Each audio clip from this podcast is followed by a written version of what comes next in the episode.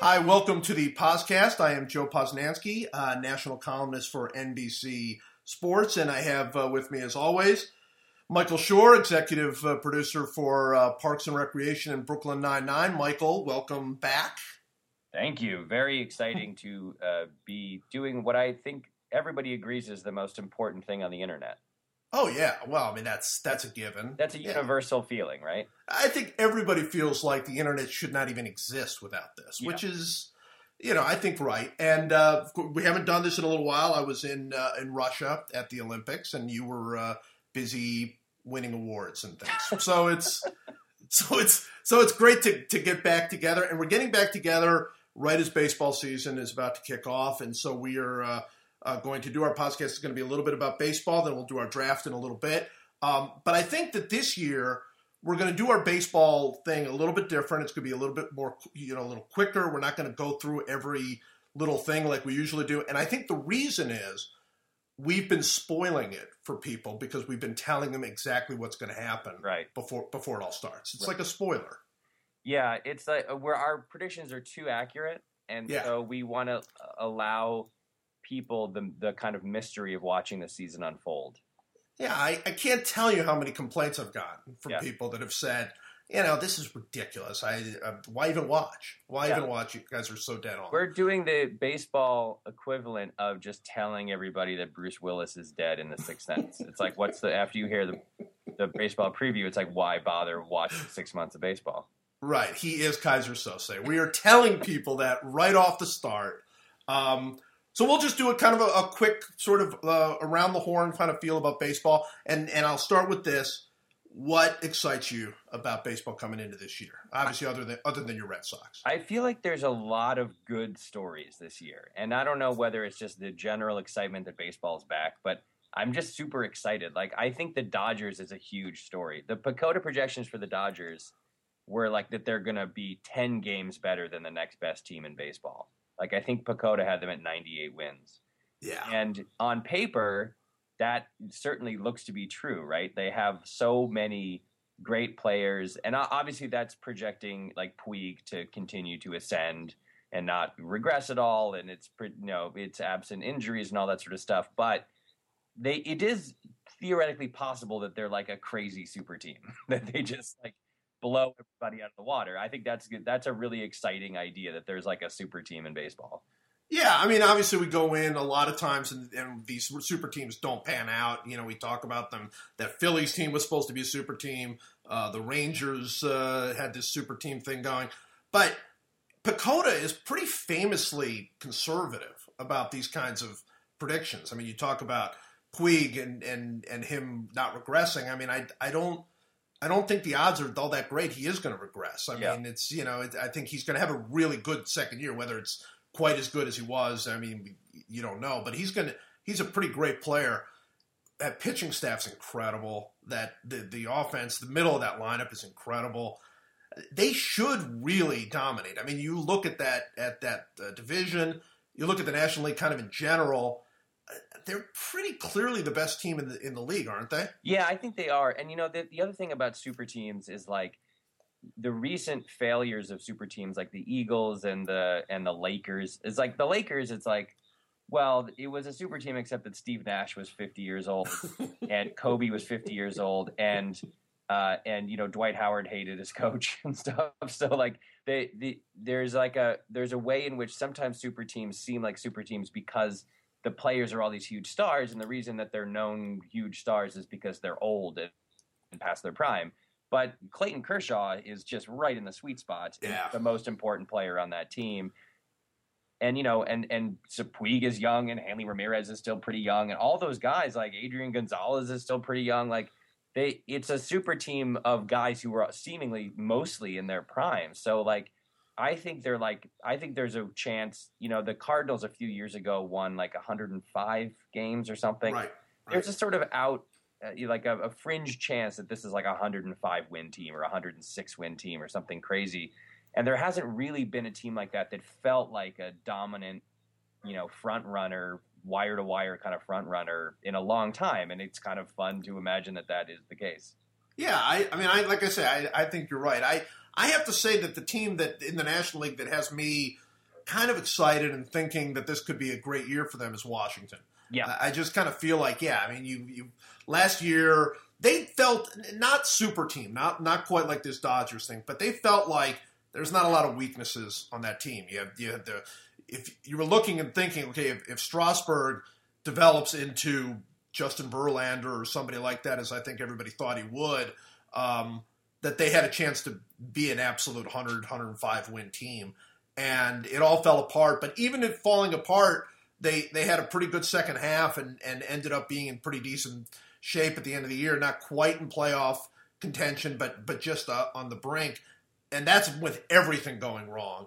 I, I think at the end of the day, they might be – I think the Dodgers are, are the team going in as the best team, but that Washington team might be the team that ends up going to the World Series. I agree, and I think that – you know, last year, pretty much everything that could have gone wrong did go wrong. Yeah. And there's also this sense of, like, Bryce Harper didn't quite take the leap that I think maybe people thought he was going to take.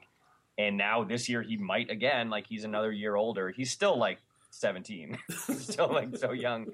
And so, yeah, I think if a few things go right, or even if just, like, not as many things go wrong, I think they, especially with all the injuries the Braves have now, you know, the Braves are are – you know, look to be like a, a leading contender. And now before the season even starts, they've got all these problems. So, you know, at least in that division, you know, PECOTA had the Nats winning the division by three games and every of uh, the Braves were like an eighty-five win team. And I think that was before a lot of these injuries and everybody else in that division, they had under five hundred. So, you know, if they, if the Nats can stay relatively healthy, like absolutely, they should also, I mean, this, this feels like a year where like, the good teams got better and the bad teams kind of got worse to me, or the mediocre teams got worse. Like, I, I think the Pirates are going to regress. I don't see the, the, I don't know if the Reds are going to contend again. Like, it feels like to me that there's the, the kind of the rich got richer a little bit, at least in terms of talent. And, you know, I, I feel like the Nats are going to win the East pretty easily. I think so. I think the Braves did regress. I, I think the Reds regressed a lot. I mean, that to me is the team that I look at and think, you know what, that team is going to struggle this year, and it, maybe I'm wrong. I kind of hope, and maybe it's because I hope it, uh, think the Pirates are going to kind of still contend. I, I you know, the Card- the Cardinals are so, the Cardinals are just so well built as a team. You know, you look at them, and and and they just do everything right, and they've always got good young players coming, and and when this wave of good young players comes through, then the next wave of good young players come through, and they're just... They're the team that if I was like, if I was just allowed, which we're not, but if I was allowed to pick a team to be a fan of, like if I was like eight years old and, and I was told you could pick any team you want, which I guess technically you should be allowed to do that, but yeah. but but you're not really. Um, I picked the Cardinals because they're going to be good every single year forever. Yeah, I, I just think they're they. They do it right. They know what they're doing. Uh, they, you know, they're, it's got great management, and they just they just keep building and building and building. So they'll always be contenders, and they'll always be, I think, the best probably in that division for quite some time. But I don't think they're quite in that same class with the Dodgers and, and Washington. And and then I think the rest are all the Giants could contend. I mean, they've got some offense for the first time in years, it feels like, and Uh, the Pirates, I still think, could kind of hold out. Um, and then everybody else just doesn't feel all that exciting to me. I mean, I, I mean, some of these teams, I mean, the Phillies look just dreadful, and and, yeah. and the Mets look like the Mets. And, I mean, it just it feels like it's it's it is limited, I think, in the National League more than it is in the American League. Yeah, I think you're right. I, I had this thought the other day. I looked at the N B A standings and saw that San Antonio somehow has the best record in the in Always. The, Yeah, and I was like, what if the entire management structure of the Spurs switched places with the management structure of the Saint Louis Cardinals? I bet they, they would both still win their their conferences and divisions every somehow. I, I feel like they're the same. It feels like the same group of people is running those two organizations, where it's like they, they just put these teams together with guys that aren't flashy and famous and known quantities to anyone outside the team's fan bases, and they just every year like a machine. They just grind on, and they win like effortlessly. They get to the playoffs. Like, they don't always win the World Series or the or the you know the Spurs were a were a, a Ray Allen three desperation three from probably winning the the uh, the N B A title, you know. It, but it's like they're just always they're always close. They're always like right there, despite you know you know the leading scorer on the Spurs is, is Parker, and he averages like seventeen and a half points a game. It's like, how are they doing this? They're the best team in the N B A. How are they doing this? And the same is true of the Cardinals. It's like they're just sort of the best. They're the best team in the N L every year, or the second best. And they and you look at it and you look at the team on paper and you don't understand how it's happening. No, I, and this has been, I think, their story for ten years. I mean, it really has been. And, and and it's funny you should say that about the Spurs, because if you are not paying attention, like really close attention to the N B A, and, and it's easy to, even if you're paying close attention to your own team, you're not paying that close attention to, to the Western Conference or whatever, there's always that moment of shock, whether it comes in December or January or February, where you look at the standings and go, oh, my God, the Spurs are good again. Yep. Like, how how is that possible yeah. that they're still good?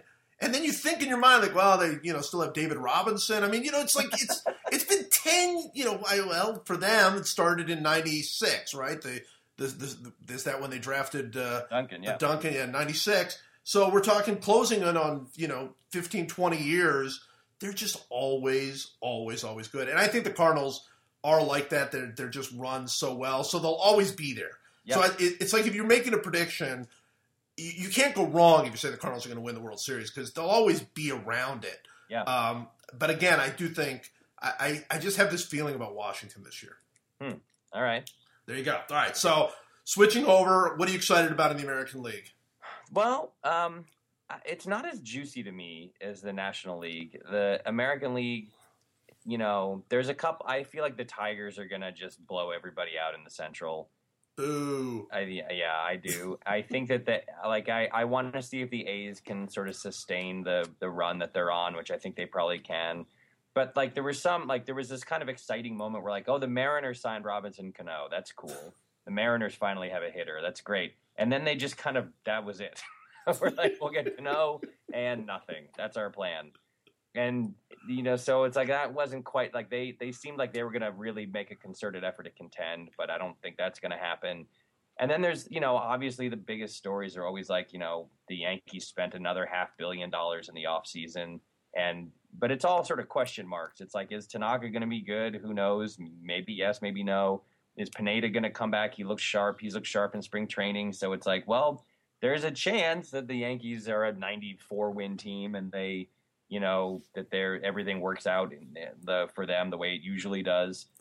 But there's also a chance that they're kind of like mediocre, and Mark Teixeira isn't any good now that he's thirty-three or thirty-four, whatever he is, and he's coming off injuries, and you know Jeter's retired. I'm I'm really the worst thing about this season is that I've got to gear up for the one hundred sixty-two game Derek Jeter farewell tour after after like barely making it through the Rivera tour. I kept I kept feeling like every time every time I saw on T V that another team was giving Mariano Rivera some kind of gift to celebrate his career, I my feeling was like, shh, stop stop making a big deal out of it. Like he might you might, he might change his mind. Don't make him too happy. Just let him go away. Uh, but I, th- I think it's different with Jeter though, because I think with Jeter you wouldn't mind him coming back. That's I, I think in... yes, that's true. I it, yeah, the longer he plays shortstop for that team, the better the Red Sox are. So. But, like, I, I don't know. I don't find the storylines quite as interesting in the American League as in the National League. I, I kind of disagree with you a little bit. I, I think, um, first of all, I think the Rangers are a very, very interesting story. I mean, they're they're kind of – they're a little bit dysfunctional, which adds a little fun to it, you know, the sure. whole Nolan Ryan thing. Um, they they added – their lineup is insane. I mean, they added Fielder and they added uh, Shin-Soo Choo and – And, you know, their their lineup is pretty well insane. And, and in that park, it's a hot summer. They could score nine hundred runs, one thousand runs. I mean, it's just it's it's nuts what they could conceivably do on offense. And I don't know. There's there's something fun about that. The A's are fun, I think. And I think that, that to me, the Yankees, um, while they're still the Yankees and they're still tiresome and the Jeter love fest will get old pretty quickly – that's a different Yankees team than we've ever seen, or we've, you know, we certainly have seen the last twenty years. I mean, there's Jeter. First of all, we're, you said one hundred sixty-two games. That ain't happening. I mean, it's like, you know, it might be like one hundred four game Derek Jeter celebration. I mean, he's, he's old and he's beat up and his body's beat up and, and he's not going to last. There's no A-Rod. There's no Rivera. Uh, there's no Pettit. I mean, there's it, it's like a little bit different. It's there's something at least a little bit different about them, um, and maybe maybe that makes it a little bit more interesting. I think the Rays are still interesting. I think that Red Sox team. It, there's no reason to believe that that Red Sox team is going to go backward. I, I, I don't think that it's not like things went that well for them last year. I mean, they kind of it wasn't like a one of those seasons where everything just fell into place. I think that's. That's a very, very good team. Uh, to me, still the best team in the in the in the uh, American League. And then the, the story that I cannot believe you are not referring to is this will be the year the Kansas City Royals make the playoffs. So that is incredibly exciting for everybody. Interesting. I hope you're right. I don't think you are. I hope I hope you're right. But there there's enough competition in the A L to to make that a very difficult path between the Red Sox, the Rays, the Tigers, the A's, the Rangers.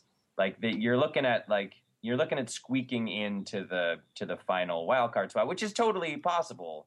I don't think it's not possible, but you know that's also like if the Angels get a few breaks, they could they could make some noise. Like they've got you know if their hitters even come close to what to doing what they're supposed to be doing.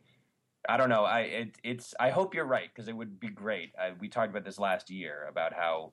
Like, come on, come on, guys, get there, get there, and and I hope you're right, but I don't, I don't know. The PECOTA was not um, was not kind to the Royals uh, this year. They they Wait. have them under five hundred, I think. So which is terrible because Bill PECOTA played for the Royals. I mean, you would think there'd be at least something in that formula that would shift. Oh, so you're saying you're saying the Royals will not win the American League Central by twenty games, like I, I have them down. I'm saying that's probably the case. Yes. Yeah. They really could go backward. I think that's the scariest thing for a Royals fan, for Pirates fans. Although Pirates at least got into the into the postseason with, with their with their big run. Um, that's the, the scariest part of baseball that I think is is a little bit different. I mean, obviously football has you know you can you can peak and then completely fall off. That happens in football. Doesn't really happen in the N B A. If you're good, you're good. If you're not, you're not. Hockey, same thing. Generally speaking, you're good, you're good. You're not, you're not. In baseball, you know, the Royals had had their best season in twenty-five years last year, and the feeling is they're young, which they are. Their feeling is that guys are going to get better, which they should. And then you look at them, and you know what? They might be fifteen games worse this year. You just that's how baseball goes. And, and a bad injury, uh, you know, somebody does not develop the right way. Uh, they don't have Irvin Santana. They don't replace him.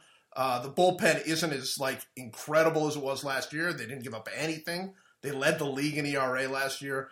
That's the craziest thing about baseball to me is, you know, and that's why the that, that really reaffirms what we were just saying about the Cardinals. To be consistently good in the in, in baseball is so hard. It's just so difficult to do. Yeah.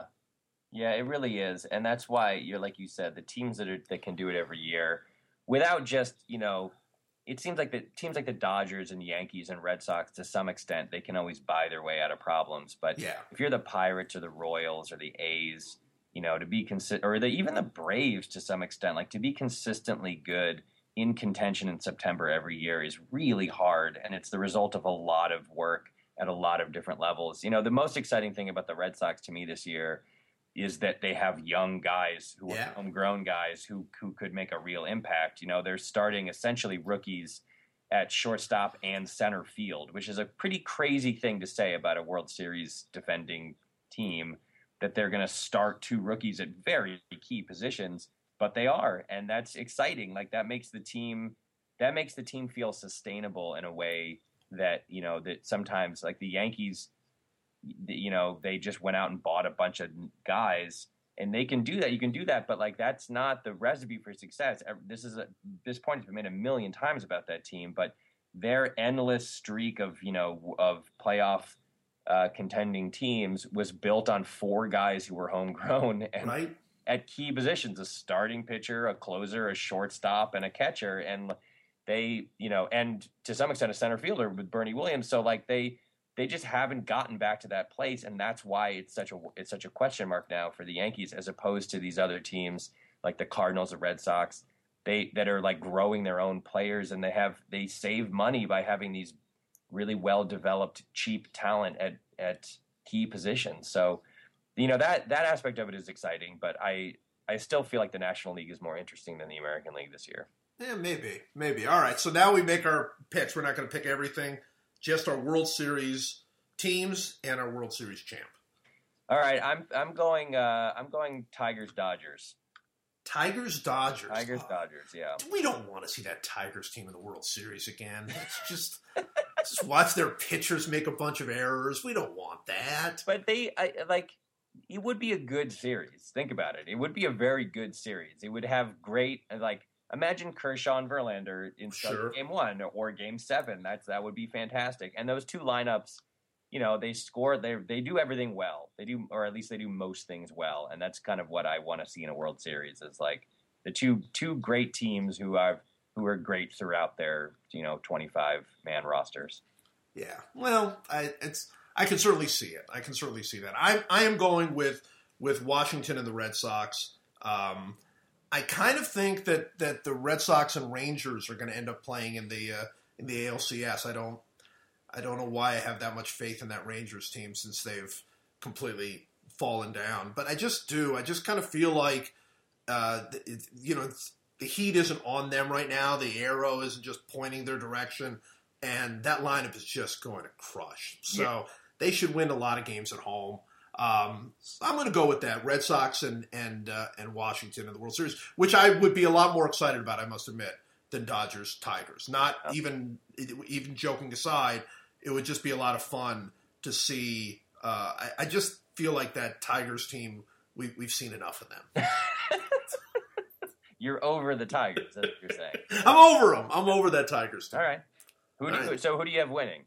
Uh, I have Washington actually winning the World Series, and, and you being very upset. And, and not only do I have them winning the World Series, but I don't want to give this away to people, but I will. Um, it's going to be very controversial. Why would you say that? It just is. I'm just saying it's going to be a huge controversy, and it will involve replay. I'm, I'm, I don't want to give away any more because everybody is, uh, you know, is listening, wants to wants to enjoy the season. But it will be very controversial, and will uh, and will involve. Replay, which I gotta say, I'm I'm very interested to see how that works, but I'm really predicting that we will be having a, a podcast in July, really complaining about replay. Maybe yeah. I'm wrong. I hope no, I'm. No, that's that's pretty likely. That's on yeah. the very likely scenario. Uh, mostly, okay. I think what we'll be complaining about is how can this be reviewed and not this or something. That's, exactly. Yeah. Exactly. All right. Who is and, and who are you picking to win? I'll take the Dodgers to win the World Series. All right, so so you've got and this and people do not think about this because the Dodgers, of course, have this storied history. The Dodgers have not won the World Series since nineteen eighty-eight. Yeah, I mean that's that's a very very long time. I'll tell you, you the the biggest the number one prediction that I will make though that okay. that, that I feel the most confident about is that Mike Trout wins the M V P. For, when he wins, he'll win what should be his third straight M V P, but will actually be his first. I think. I think Mike Trout wins the Triple Crown, still loses the M V P. Oh, I like that. Wouldn't that be fun? Wouldn't that be? I don't think yeah. that could happen, wins actually. The Triple Crown, the Silver Slugger, and the Gold Glove. And they give it to a pitcher. And the Roberto Clemente Humanitarian Award, and a Nobel Peace Prize, and a MacArthur Genius Grant, and he does not win the M V P. Does not win the M V P. They give it to, uh, you know, um, Justin Verlander or something. Yeah, they give it to Derek Holland. That would be great. Give it to Al Holland. That would be even better. Give, as the Royals beat the Tigers by twenty games in the American League Central. All right. So everybody now knows what's going to happen in baseball, so it's time for our draft. And, and uh, we actually um, gave away this draft last time. We we did the draft, and we told people we were going to do this draft. Is, right. is, is that right? Yeah. So I think pretty, pretty important draft this time. We are uh, drafting numbers. Yeah. That is that is it. I don't. There's no no further explanation needed. And uh, I believe I have the first pick. I think I'm, you're right. Yeah. I think I'm right. I think I have the first pick. So, so we're drafting numbers with the first pick. I am going to draft number one. Obviously, uh, I don't. I mean, to me, that was a slam dunk, kind of no brainer. Uh, at, at number one, you take number one. Sure. Uh, number one. Uh, I, I, you know, to me, there's there's several things. Obviously, it's the only number that has its own finger, which is huge, um, which I, I'm very, you know, I like. Uh, I looked this up. It is the only number that is a noun, adjective, and pronoun. Very kind of uh, Spacey there. Um, but here's the thing I like about number one more than, than anything is, um, other than the fact that, you know, it starts everything and all that. The thing I love about number one is if a movie is number one, it's so strong. Number one is so strong, you don't even have to mention it. So if you're talking about Rocky One, it's not Rocky One, it's Rocky. That's it. One, the one is just understood. That that's a powerful number to me. Well, you should tell that to my six-year-old son, who still refers to Star Wars, the original, technically Episode Four, as Star Wars One. Now, good quest, good point there to ask that question. What is the correct way to refer to Star Wars, the original? Star Wars Episode Four: A New Hope. Wow. Yeah. I don't. I don't think so, because that is granting that the first three happened. Well, it doesn't matter, because at the time that Star Wars Episode Four: A New Hope came out, it, there was no first three. Like, that is the official. That's the title of the movie. And Star Wars Episode Four: A New Hope. Yes, that's the correct way to refer to it. And but the others are not Star Wars Five. Uh, no, then Return. It's just it's Empire Strikes Back and Return of the Jedi. Okay, and then what about the first three? The, those the fake ones. I don't know what you're talking about. I'm not familiar with any other movies in the in the series. I will hear people refer to it as Godfather One, which really it's not Godfather One. Yeah, the Godfather Part One. It's not. It's not. It's the Godfather. It's the Godfather. Yeah. It's no, I, th- I think that's a that's a good point. It's a good pick. It's the obvious. It's the obvious pick. Um, okay. I didn't even put it on my board because I knew you were going to do it. Um, it was a clear one. Okay. For, for my first pick, I'm going to go you one better and take the number zero. Wow. So, is zero a number? Yeah, it is. And that's part of the reason that I took it, because the history of the number zero is very fascinating. I encourage everybody to to read about the history of the number zero, because for a long time in ancient cultures, if the, if you if they were trying to refer to a number less than one or the absence of something, they just would write a line, or sometimes they wrote a they wrote a circle just to indicate, just to hold the sort of tens place in the column of numbers or whatever. But math and science didn't really take off until zero was conceived of as a number. It was like the, it was like, oh, wait a second, it's a number, and that is what allowed for every branch of mathematics and science, every set theory and functions and algebra and calculus and physics and chemistry, everything kind of like emerged after they the, the ancient Indians or Persians or whoever you think actually invented it uh, conceived of zero as a number. And then, which is really cool, and the history of how it was sort of viewed and conceived is fascinating. But also, I like it because it's sort of the, it means it's the, it's like the thing that, it's the end of something. Like in sports, it's the end of the game. Yeah. Is zero, and like when the, it, you know, in the last few seconds of like a basketball game when the clock is ticking down, and is it zero or is it one tenth of a second? You know, like it's, it's sort of like the, it's the definitive kind of conclusion of every. Except for baseball or, or cricket or things that are untimed, it's the it's sort of the conclusion of every contest and every every everything. So I think that the number zero as a concept and as an actual number is very uh, fascinating to me. Yeah, I like I like the finality of zero. Yeah. I, I think that's a really that's a really strong point. And of course, zero very important in baseball. I mean, even though it's obviously it's not timed. I mean, you you've got the you know the, the zeros across the across the line sure. and. and You know, there's probably more zeros in baseball than than anything else.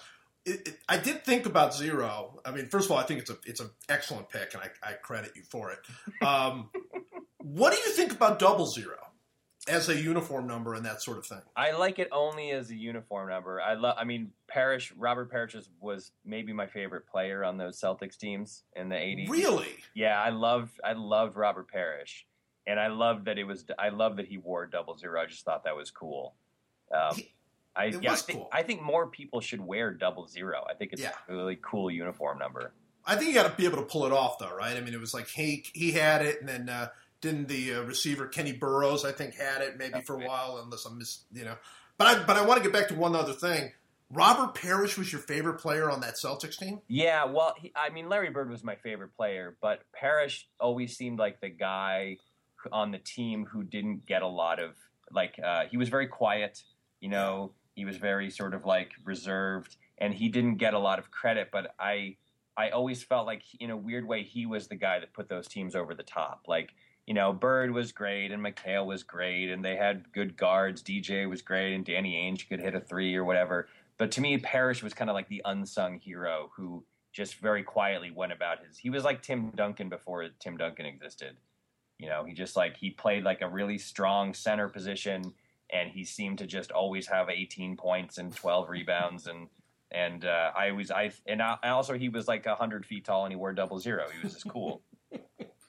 I liked him. It was cool. I, I, I'm glad for that explanation. I'm not going to let you get away with that. That Tim Duncan comparison, though. I mean, that's that's taking it way too far. He was but, uh, as good as Tim Duncan, obviously, but he was that kind of uh, what. Yeah, I mean, he was quiet. He was. I, I, I know what you're saying. He just went about his business, which I kind of admired.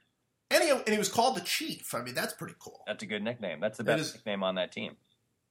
Was there another nickname on that team? Well, I guess you count D J or D J. Yeah, that's no good. No. Okay, well that's that's a that's an excellent pick. And okay, so with my second pick, I'm going to go with the number seven. Um. I, again, I don't think I need to go into too much explanation for number seven. Lucky number, uh, days of the week, colors of the rainbow, seven uh, uh, brides, seven brothers, seven signs, uh, double oh seven, clearly the coolest thing. You know, that's mixing both of our numbers, by the way, little double oh seven. Very, very cool. Um, and, of course, it's the Mick. It's it's Mickey Mantle, and uh, who, you know, was incredibly cool and probably – In, in his own way, probably more connected to a number than than maybe anybody else in baseball history. It just, I mean, probably in part because because George wanted to name his kid Seven on Seinfeld and all that. But but seven, uh, it just just an just an all around strong number in, in, in every way. Yeah, it is. I don't know why. I was as I was thinking about this, I was thinking about why I, I have a little preview. Like the number ten is on my board. Okay. And it seems odd that more great athletes wore like number seven and and wore, you know, number twelve and all the numbers around ten. Like what? No, at, ten is not, not a big uniform number, and I don't I don't know why. It seems like it should be, but it's not really. Like there were some like Fran Tarkenton wore ten, and there's a lot of soccer players who, for obvious reasons, wear ten who are famous. You know, Pele wore ten and Maradona wore ten and stuff. But right. American sports, for some reason, like seven and nine and even eleven and twelve all feel like they're more kind of used uh, as uniform numbers than ten. Am I crazy? No, I think that's right. In fact, nineteen probably in some ways is a more favorite, which and nineteen is a terrible number. Yeah. I mean, it's like, like you know, I don't – that's a very, very good point. Yeah. Uh, I don't know. Now, why, why do you think seven uh, is just cool? I mean, maybe, I maybe think it's because it's it's like it's a self-fulfilling prophecy. It's like lucky number seven. Yeah. And it just it kind of looks cool. It's sort of like a lightning bolt looking number. Yeah. Like it just kind of looks cool. But I just it's odd to me that ten isn't a more famous uniform number in American sports. But the, but it's a really good point because it is the number in, in soccer. Yeah. Right. I mean, that's who you give your best right. your best attacker is. The, it's like a big deal to get the number ten right. jersey. Right. That's yeah. like a big thing. So. Yeah, um, and in America, it's like it's what Jim Zorn wears. Not that Jim Zorn wasn't cool, but Jim Zorn should have worn number seven. He yeah, had, he felt like a number seven. He'd worn number seven. All right, I'm going to take with my second pick. I'm going to take one hundred. Ooh, good one. Yeah. So it's for a couple obvious reasons. It's it represents like a perfect score. You know, if you got a, a one hundred on a on a test in high school, it was like you did you did a perfect job. It's also the number that when you're a kid, it's like it seems like the highest number. It seems like you count when you learn how to count. The end of counting is when you get to one hundred. After that, it's like when you get to one hundred, it's like what? I just start over one hundred and one? That that's ridiculous. and and uh, it's sort of just it's like a it's sort of a magic number in basketball. I always find it exciting in the N B A when a team crosses the one hundred point threshold. Like sure. they're just it's it's just a it's a real sort of watershed or a benchmark in sports, um, and uh, I don't know. I just I've always loved it. I always thought it was like like a super cool number. It is a really cool number, and and you, and you gotta mention Wilt's hundred point sure. game. Um, if Wilt scores ninety eight, or if he scores one hundred and two, it's just not nearly as cool. Yeah, and and obviously either one is just a, pretty much the same achievement. Yeah, but, but one hundred is like. Incredibly cool. one hundred percent, yeah, that adds some coolness. one hundred is very, very strong. Yeah. Yeah. It's and you know what? The, the two numbers around it just got completely jilted. Just to... Well, ninety-nine, I think, is great. one hundred and one is nothing. one hundred and one is garbage. You think ninety-nine is a great number? I think ninety-nine is a great number. Yeah. Well, it's Gretzky, I guess. So it's Gretzky. It's also like it's like it's. I mean, it's part of the reason why Brooklyn Nine-Nine is called Brooklyn Nine-Nine. That's the coolest two-digit number in the, you know. I think Brooklyn three seven isn't as cool as Nine-Nine. So you're saying nine nine is on your board? Oh, it's definitely on my board. All right. Well, I guess Brooklyn Nine-Nine, you pretty much have to have that on your board. Um, with my third pick, I am going to go I, – I don't feel that great about this pick, to be perfectly honest with you, but I'm going to go with it anyway because I just feel like we have to take it off the board. Uh, and that's number three. And uh, partly it being my third pick, I kind of felt like I had to. Sure. I don't think three is really that cool a number, to be honest with you, but there are cool elements about it. I think the – The fact that things happen in threes, like that's a big thing. Yep. I'm I'm a huge fan of that. A huge fan of the things happening in threes. Um, it's not really a cool sports number except in NASCAR, where it's obviously uh, Dale Earnhardt number, and that's the coolest number. And it's it's the only number people like would argue about in, in NASCAR. I mean, NASCAR doesn't spend a lot of time, I don't think, dealing with numbers. Right. Um, But they'll argue about number three and whether anybody else should ever drive a number three car. And I think that's kind of cool. And then, of course, it has all sorts of religious, you know, uh, elements and, and things like that. And it tends to be, and I, I, I'm curious about your opinion about this, it tends to be the cadence of a joke. Yes. The joke tends to be one, two, three. Am yes. I am I right about that? That's a, it's a magic number in comedy, to the point where like comedians are sick of talking about how it's a magic number in comedy, but it really is. It's like in a in a, like a, when you're doing a joke where you list things, it's like the first one is the establishes what the list is, the second kind of reinforces it, and then the third one is the twist. And it, the reason it's a magic number is because in order to get the sort of surprise of a joke is you need to establish what you're doing. And then you need to do another thing that's in line with that, so the people's brains are trained to be expecting something. And then the third one can be the joke, so it kind of like reverses field. And that's part of why three is a great number. It's because it's like two of something, it points you in a certain direction, and then the the, the third thing either reinforces that or takes it in a new direction. It's like, you know, two points determine a line and three determine a plane. Not to make this too nerdy and mathematical, but... The other, but in association with that, it's like in like in sports, I think two of something can be a little bit of a fluke, but if you three-peat, that's like true. if you if you win three times in a row, that's like that's why, you know, Phil Jackson has three three-peats and yeah. almost had a fourth, which is crazy. And you know, Pat Riley has like three-peats are like that's there's no more debate anymore. If you win, like I think people will will are still debating whether Eli Manning is actually a good quarterback. Right. That's crazy. He's won two Super Bowls, but he's only won two Super Bowls, and those defenses were great, and they were a little bit lucky. But if he won a third Super Bowl, no one would ever argue again whether he's a good quarterback. Yeah, I, I agree with that. And it is the only number that has the Pete at the end. You don't say four Pete or yes. two Pete. So, and by the uh, way, every time we've said the word three Pete, don't we have to send Pat Riley a check for like a thousand dollars or something? he he made so much money just off of Phil Jackson alone that it was really. Uh, You know, it's it's and it's really a good point about the about the um, the fact that you need to win three of anything in order to sort of ascend to like if somebody wins two M V P awards, they might go in the Hall of Fame, they might not. I mean, it's like you could be Dale Murphy uh, and not get in the Hall of Fame. You know, it, it it depends on on sort of circumstances and how good you were in the rest of your time. You win three, you're in. Yeah, you win three M V Ps, and nobody's gonna. Keep you out unless you use steroids or something. But, I mean, nobody's going to keep you out. So I do think that that's a good point. I, the one I had not considered uh, is that there is a huge difference between two and three. Yeah, huge. You're very big. All right. Um, so. All right, my third pick, I'm, this is a stretch, and you're going to you're gonna think that I'm blowing it. But my third pick, I'm taking the number thirteen. Oh. Yeah. Just yeah. a terrible decision. No, I'm doing it. And here's why.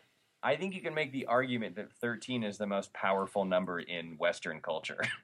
Like, it's such a powerful number that we literally don't build or, like, label the thirteenth floor of buildings as number thirteen. That's crazy. That is so crazy. And it's like everyone knows that the fourteenth floor is the thirteenth story, but people are still like, yeah, don't don't call it thirteen. I don't want you to call it thirteen. There, it's, it's so nuts. Like the entire, like think about it for a second how truly crazy that is. That people are so scared of the number thirteen that we don't allow it to appear in our buildings. That's so crazy. And it, it's got that, any number that has that level of like control over billions of people has to be a powerful and important number. It's like a Voldemort number, though, right? I mean, it's like it's a number that should just be, you know, we, we just, we don't want to forget it even exists. But why? It's so nuts. I mean, I, there's a lot of goofy things about like superstitions and stuff, but to me, this is the goofiest. To me, the idea that no one is allowed to have a thirteenth floor in a building is, I don't know. It, it's just, it's completely nuts. It's yeah. and, and that, so because of that, I want to try to, I want to draft thirteen and keep it on my team and somehow figure out how to harness its power for good. You know, I'm, it, it, I'm glad you brought this up because I was in a hotel with my kids not that long ago, and we're in the elevator, and, you know, we I, I don't think it was the first time they had noticed uh, that there's a gap between twelve and fourteen, but it was the first time they actually had brought it up. And what do you say to your kids? Because they're like, well, why isn't there a thirteenth floor? And it's sort of like, well, because thirteen is an unlucky number. It's the stupidest thing you're saying to your kids. Yeah. Your kids are like, Daddy, there's a monster in my bed. No, but we're not going on the thirteenth floor, obviously. I mean, it's like, that's different. That's kid stuff. It is stupid. It's it's incredibly stupid. But but. Why? Why do you think it has managed to maintain its power over us? I now at this point it's just habit. Now it's like no one is bold enough to like just say like this is dumb. We're just gonna write thirteen. They're just they just it's now just the way it's done, and it's and I can't imagine it ever changing. And can you ever imagine a day when people will just go like, well, that superstition is dumb. I'm calling it the thirteenth floor because the second someone doesn't want to stay on the thirteenth floor, or worse yet, they build a thirteenth floor in a building and then they're like, there's a fire. or something, and every it'll just reinforce it. At this point, you're you we're pot committed. The entire Western culture is pot committed to never having a thirteenth floor on a building. That's so loopy. Yeah, I, I want to build a hotel now with a thirteenth floor. I mean, I want to I want to fight this, and you know something terrible would happen at that point. So yeah, yeah, it's it's uh, I can't argue with that logic. That logic makes uh, makes thirteen. By the way, how did you feel about A-Rod when he went with the number thirteen? I was happy. When I played Little League, I wore the number thirteen. Really? Yes, intentionally. I was like, because I, I always thought it was stupid. So I wore number thirteen just to like, because I thought it was funny that people were like, oh, don't wear that. It's, uh, I was like, what are you talking about? What's going to happen to me? And I, I kind of now wish retroactively that I had been hit by lightning while standing at the plate or something. It would have been super cool. But I know I, I intentionally, and I was, it's like, the to me, it's the only cool thing A-Rod's ever done is just wear number thirteen. Wear number thirteen. Like, lean into it. I got to respect that. I got to respect that. All right, good pick at number three.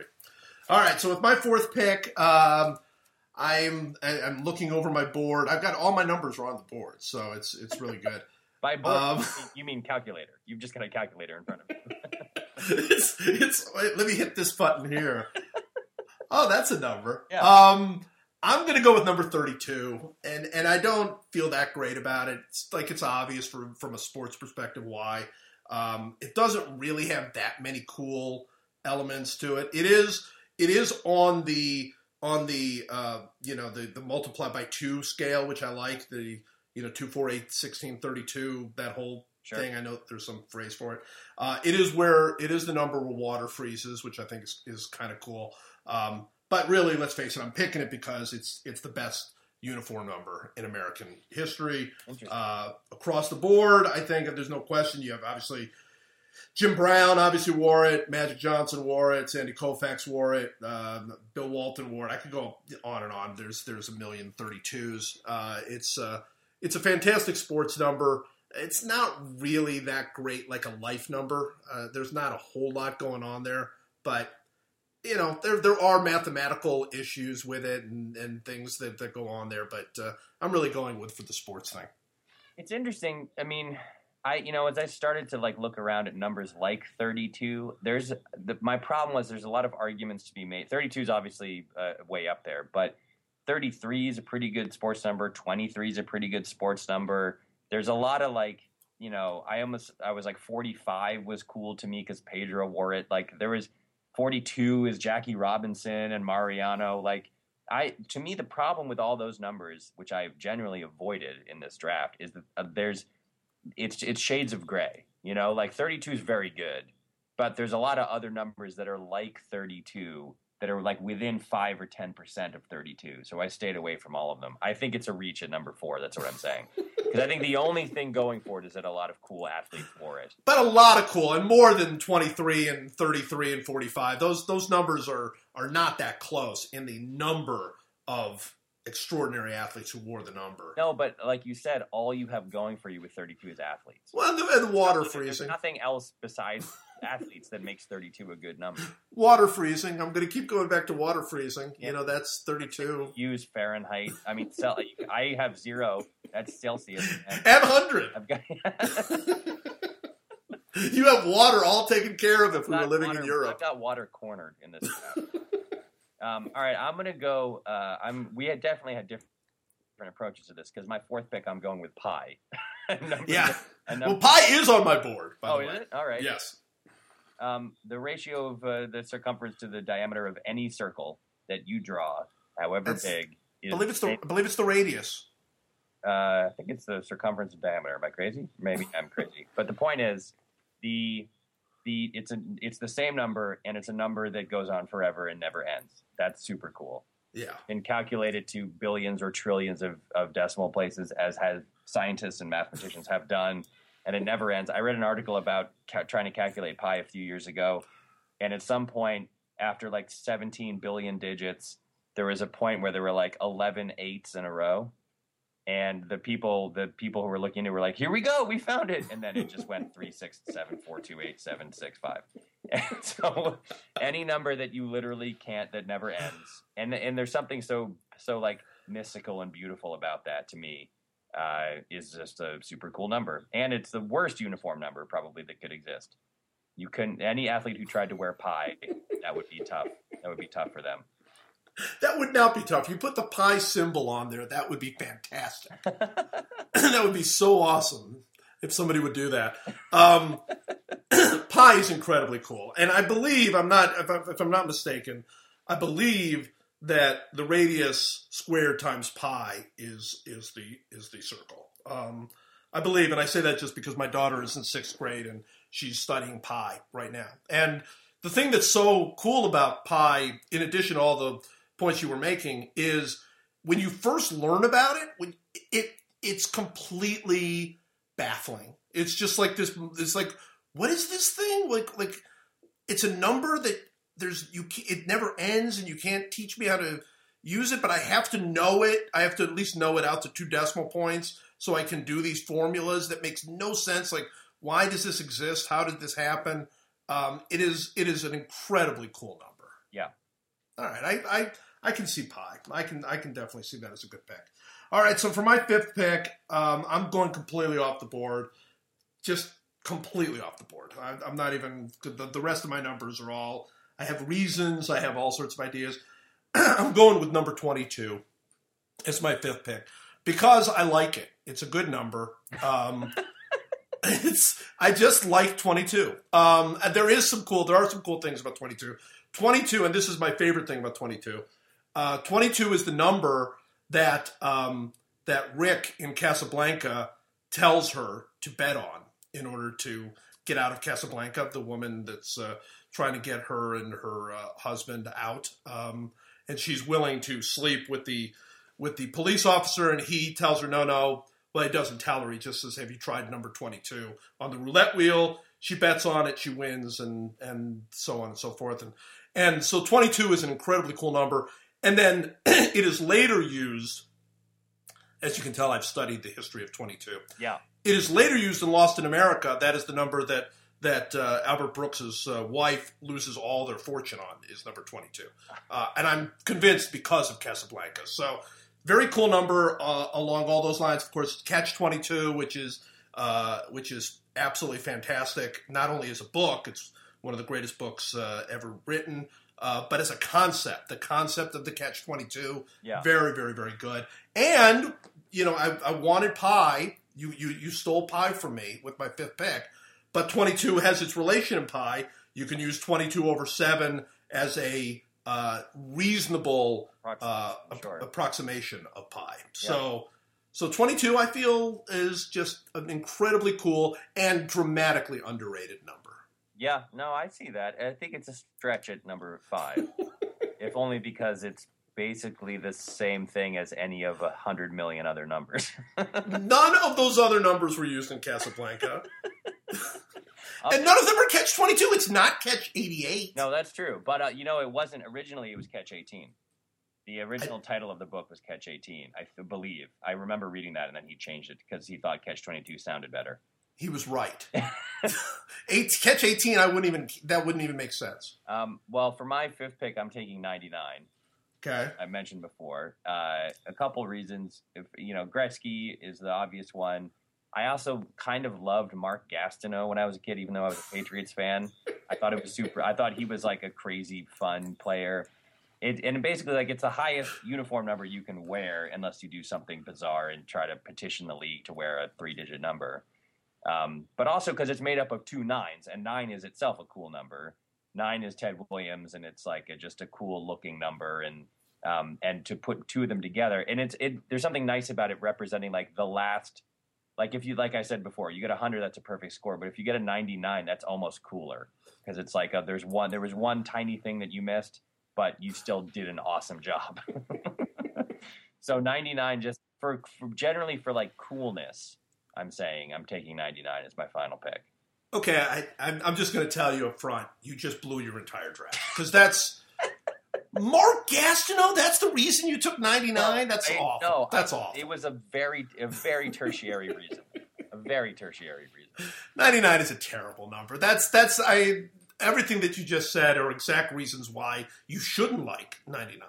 Well, I mean, other other than Gretzky, Gastineau. The fact you didn't get one hundred on your test, you should have. You got, I mean, you got a ninety-nine. That's good. You could have gotten one hundred. Well, I'll tell you, you think I blew the draft. I'm totaling up the numbers that we chose right now. You're at sixty-five.